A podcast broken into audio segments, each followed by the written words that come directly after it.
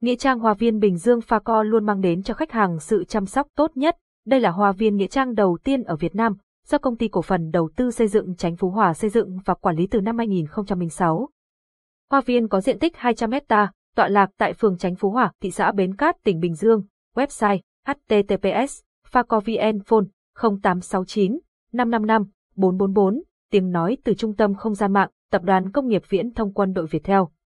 Đất nghĩa trang Pha Co, nơi dừng chân một kiếp người, một kiếp người qua đi với bao thăng trầm, khổ ải ai cũng muốn khi nằm xuống sẽ tìm được nơi yên nghỉ bình yên hơn 10 năm qua Hoa viên Bình Dương đã chăm sóc cho hàng ngàn mộ phần yên nghỉ tại nơi đây, nguồn https Pha co vn tin tuc đát nghe trang pha có nói dung chan cua mốt kỳ fn gua, một đời người thật ngắn ngủi biết bao, từ lúc sinh ra cho đến khi chết đi cũng chỉ vòn vẹn mấy mươi năm cuộc đời, tuy nhiên, con người ta đã phải trải qua.